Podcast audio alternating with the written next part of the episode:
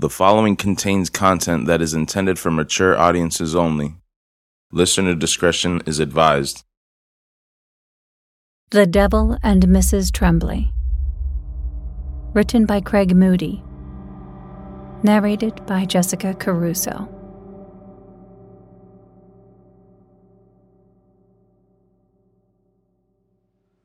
Five. Molly arrived a few days later. She had with her a freshly baked apple pie and her tarot cards. I accepted the pie, but I made it very clear that I didn't want anything to do with the cards. I was still far too haunted by my recent episodes to dare tease my mind with any further uncertainty. Hon, I would really feel better if you would just talk to Dr. Johnson. He means well. We all just want to see you feel better. Be yourself again. I nodded, half listening, but I was mostly studying my friend and neighbor. I had known Molly for nearly fifteen years now. The Jeffersons had moved onto the farm next to ours not long after Edgar had inherited this land from his daddy. It didn't take long for us all to become friends. They too never had children. Molly just didn't seem interested. I don't know how Bill felt about the matter, but as a woman slightly older than me, Molly Jefferson's days to conceive were limited, if not gone completely. Should we cut into that pie? Molly asked, breaking the trance of my distraction. I rose and tended to the dessert.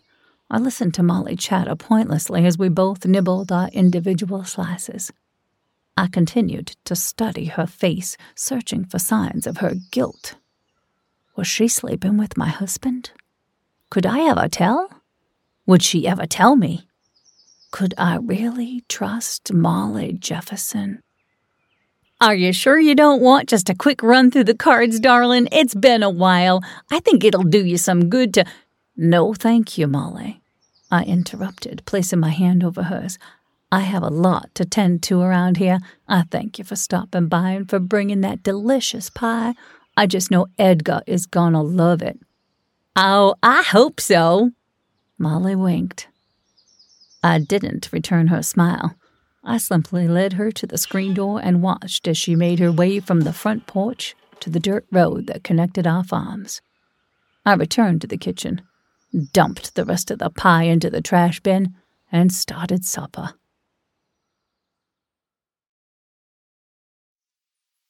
The summer was starting to give way to early autumn. The constant heat had become a bit more forgiving as September rolled into October. For weeks now, my world had been quiet. Things had returned to normal. Aside from a few odd encounters with Edgar where he would angrily revisit my confession of adultery, life went on as it had for years. I avoided Joe completely. I dreaded even seeing him through the farmhouse windows, his back bent, his face gleaming with sweat. Once or twice, usually when I wasn't paying much attention to the wandering of my thoughts, I would envision him naked, remembering the feeling of his pulsating manhood as it pushed deep inside me. Quickly, I would turn my attention elsewhere. I had begun to pray more. I would talk to God all throughout the day. I found this not only would keep my mind from wandering places it shouldn't, but it also would ease the ever present isolation and loneliness of my daily existence. One night, in late October, Joe disappeared again. Edgar was livid. It was nearly time for the harvest. Edgar made several calls and even ventured off the farm to look for him. It was nearly a week before he found him. Edgar screamed and hollered, but the boy would never say where he went or why. He simply listened as Edgar threatened both violence and non payment for his labor, and then went about his usual routine as if nothing had happened. Edgar mentioned locking the silo door at night, but realized that was a bit extreme. Instead, he had no other choice but to hope and trust that his much needed farmhand wouldn't run off again. I never returned to the silo during this period. I was too afraid to see the newspapers. I had given up coffee. I had tossed the percolator down the old well that edged our property against the Jeffersons. No one used that well. It had been abandoned for years. So the percolator had crashed and clanked against the hard earth of the well's bottom. There wasn't a drop of water in that old hole. Unfortunately, it was a similar case for our active well, which was far closer to the house. The rain continued to be sparse at best, and the ground had only become drier and more desolate. Edgar and Joe had a heck of a time with the crops that year. I could see the added stress burdening Edgar. It would take him hours to fall asleep at night. I would always do what I could to ease him. I would scratch his back or initiate lovemaking, anything to allow his mind some peace. But as the harvest neared, he only seemed to become more lost and buried under the enormity of his worry. I had started to dream about Joe again. As Edgar continued to slip into his silence, I found myself climaxing in my sleep. I hadn't been with Joe in months, and I rarely thought of him, yet the weeks of pent up frustration only grew in intensity and showed itself in my subconscious. I found myself craving him again. The more Edgar pulled away, the more I wanted Joe. The only way to break my desire was to remind myself of the two odd encounters I had with Joe, where he had warned me of Edgar's supposed affair with Molly Jefferson. Both times his face and demeanor were vastly different from how he was normally or how he had been when I was more interactive with him. It was when Edgar lost his ability to perform as a man should that I found myself creeping through the wet grass of the night toward the silo. I stopped myself three times before making it to the silo door. With my heart pounding in my chest, I struggled for air, found my confidence, and pulled the door open. The moon was bright and full. I could see Joe clearly lit atop his lopsided bed. He was fast asleep, his thin sheet hardly covering his naked body. I took a deep breath and closed the door. No, I couldn't do this again. It was wrong. I didn't want to hurt Edgar. We had come too far. Edgar never said he had forgiven me, but I wasn't going to chance destroying or breaking any new trust he had found in me. Instead, I turned around and headed back to the house. Just as I slowly closed the screen door behind me, careful not to allow its groan and squeal to waken Edgar, I smelled the tobacco. You can be with him, you know.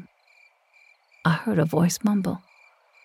It took me several breathless seconds to realize it was Edgar, sitting in his rocker, his head turned toward the darkness.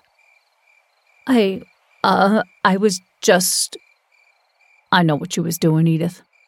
I know you want to be with him. And I know you was with him again since we saw Brother Tom.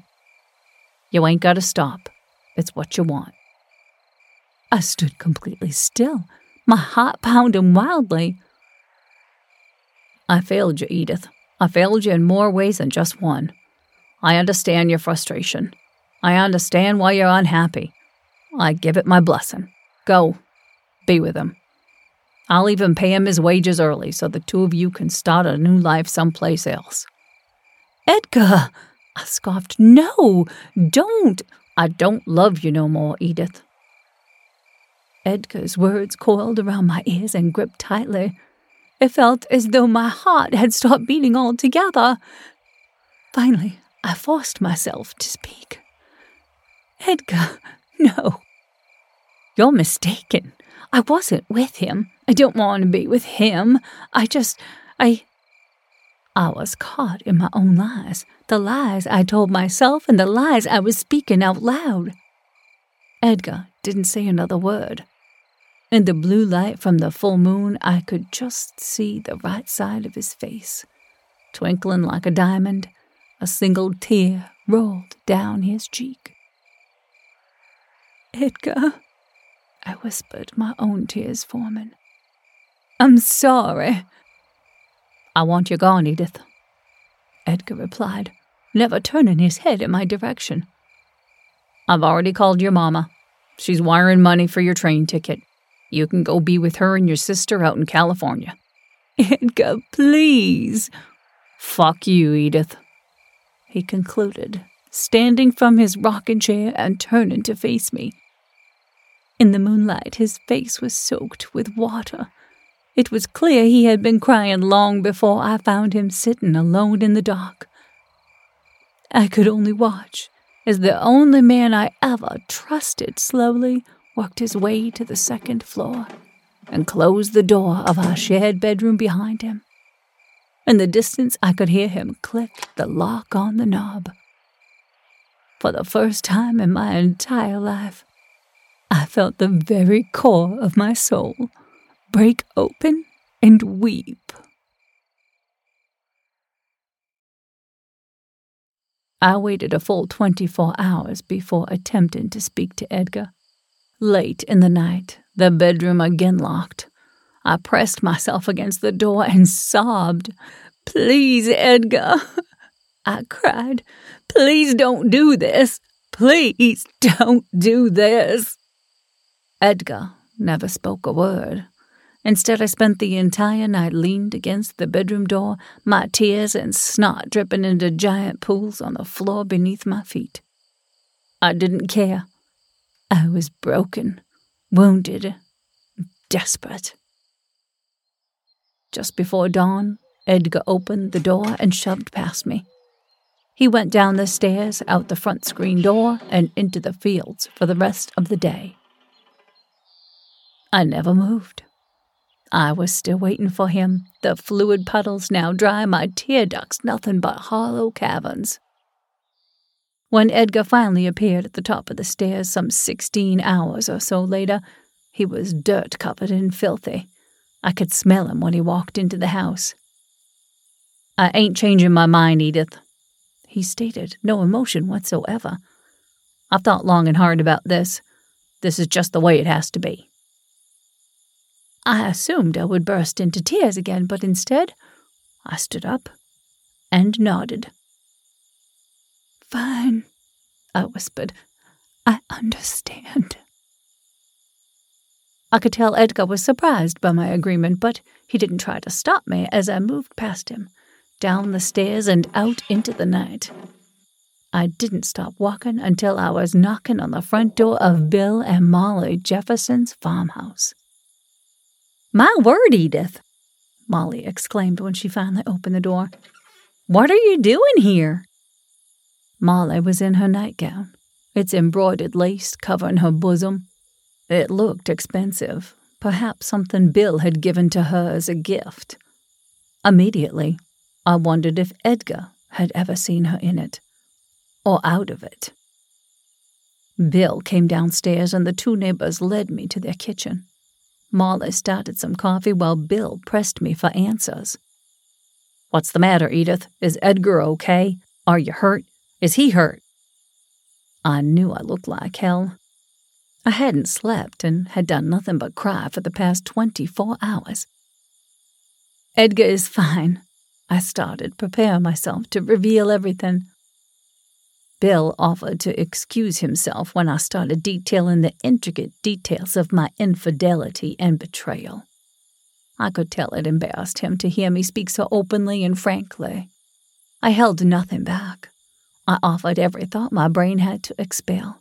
I could see both Bill and Molly flush when I made it to the part about Joe accusing Edgar of an affair with Molly. I was certain to make it known that I wasn't completely sure Joe had actually said these things to me. I was explicit about my fear of insanity. I didn't want either Bill or Molly to fly into a rage and react to what I was saying. I was extremely careful to describe my truth with mindful diligence, despite the foggy sensation of my brain. When I was through, my conclusion coming in the form of Edgar's final words to me, Molly led me to a spare bedroom and situated me beneath the quilts of a small bed. I don't recall the words either of them said to me after I had finished assaulting their ears and minds with my troubles. I could only recall their faces, both twisted in shock and confusion. I was too exhausted to sleep peacefully, so my body settled for a fitful tossing and turning. I waited until I was sure Bill had gone into the fields to work before exiting the bedroom. Sit down, darling, Molly instructed the moment she saw me. My nightgown smelled of body odor and sweat, and my hair and face were tear stained and disheveled. We need to talk about this, she continued.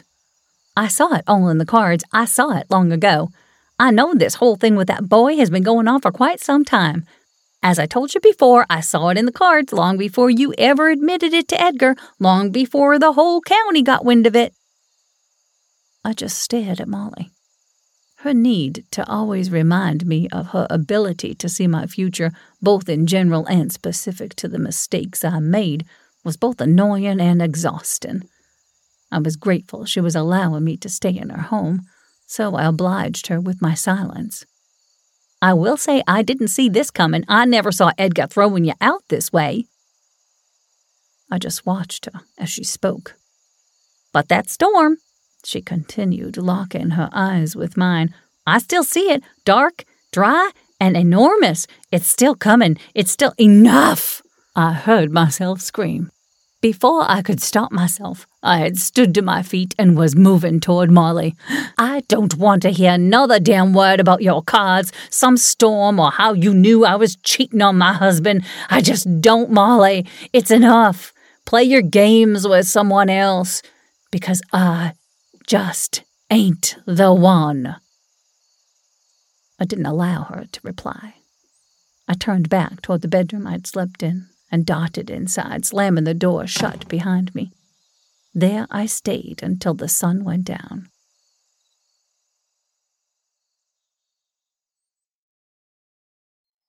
After several days had passed, I started to regret everything. I regretted all I had done and said. I felt defeated and ashamed. I blamed myself for everything. I was truly at fault. Molly assisted Bill in the fields. I took the opportunity to cook and clean their house. Molly was appreciative, but our interactions were awkward at best and completely hostile at worst. I awoke one morning with her devil tarot card slid under the door of the bedroom I was staying in. The sight of that card threw me into a completely uncontrollable rage. I tore the card in front of Molly, spitting out every insult and curse word I could think of. Molly stood up to me, pushing her height at me like a cobra spreading its hood. Afraid, I backed off, but I think she understood she had crossed the line and allowed me to finish my piece. We didn't talk all that much after that, although she would offer small compliments about the cleanliness of the house or the taste of the meal I had conjured in their kitchen. Molly was hesitant when I asked her to deliver a letter to Edgar. I could tell she just didn't want to get involved, but she relented, took the handwritten note, and exited the house. It was simply folded. I didn't have an envelope to put it in, nor did I bother asking for one. I knew Molly would read it regardless, as much as she didn't want to be an active participant in the sudden disarray of my marriage she was most certainly the unfolding drama's most devout witness. I sent one letter per day. Edgar never replied. I would venture out through the Jeffersons' backfields just before sundown to catch a glimpse of my husband. He never saw me, nor did Joe, who worked faithfully by Edgar's side. After seven letters and zero responses, I felt myself growing impatient even angry. After nine days of total silence, my anger turned to action. I wrote Joe a letter. I asked him to meet me in the Jeffersons' barn after dark. I waited until I knew both men would be deep in the crops before sneaking off the Jeffersons' property, over the barbed wire fence that separated their lot from ours and around the back side of the silo. I placed the note on Joe's makeshift bed I paused for a long while, allowing my nose to smell the sheets. I could smell his skin, his sweat, It turned me on immediately. In my anger for Edgar, I wanted nothing more than to make love to Joe.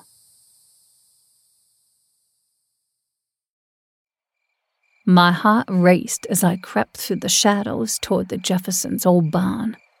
The livestock were then bayed and mooed as I tiptoed through the main walkway of the vast wooden structure. I climbed the small ladder to the second floor loft. Tucking behind a large bale of hay, the instructed meeting place given to Joe in my hastily written letter. I waited in the darkness, hoping he would appear, my anger fueled my impulsiveness, but my love, fear, and regret always beckoned from the corners of my mind. A part of me suddenly wished that Joe wouldn't show. Just as I had given up on him arriving, I heard the barn's massive heavy door creak open and close. I had already moved to the ladder with the intent to descend back to the first floor and exit out the door. I stood still, too afraid to breathe, much less move. Mrs. Tremblay, I heard Joe whisper. Up here. I whispered in return, the pounding of my heart causing my brain to spin and fizzle. Following the sound of my voice, Joe climbed the ladder and stood in the darkness before me. I could smell his sweat, the day's autumn sunshine breathing from his pores. You wanted to see me? He asked, his voice lifting from a whisper to a cool, calm tone. Yes, I stuttered. I wanted to. I wanted. I, I needed.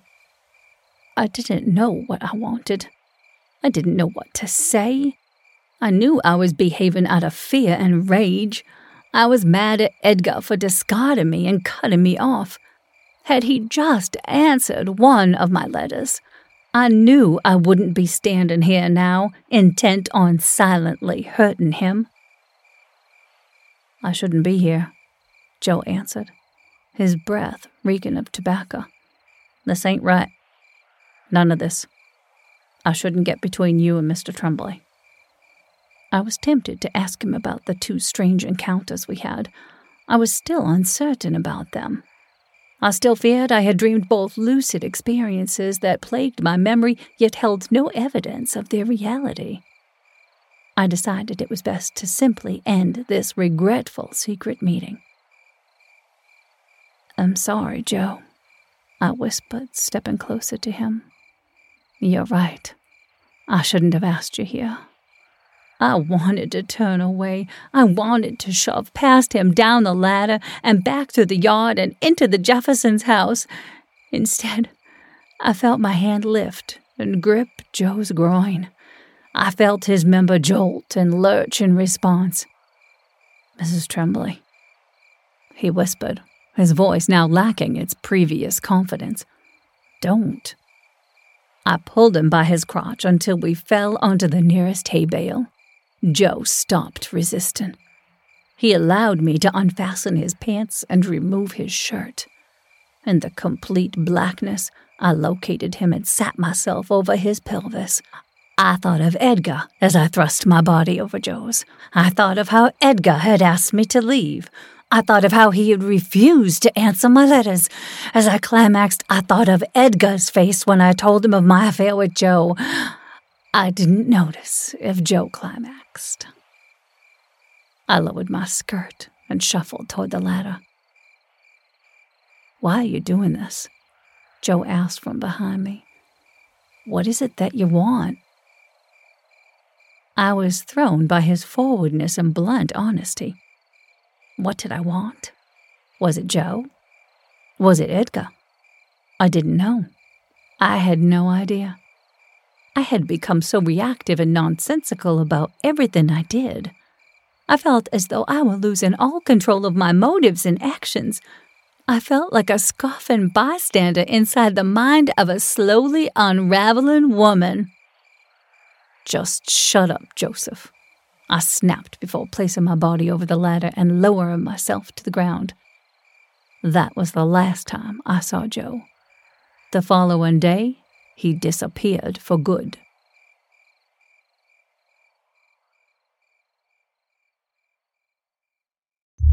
Hi, I'm Craig Moody, and I want to thank you for listening to Craig Moody's Novel Bites. I hope you enjoyed today's episode. Please like, follow, and subscribe to this podcast to be notified when the latest episodes are released.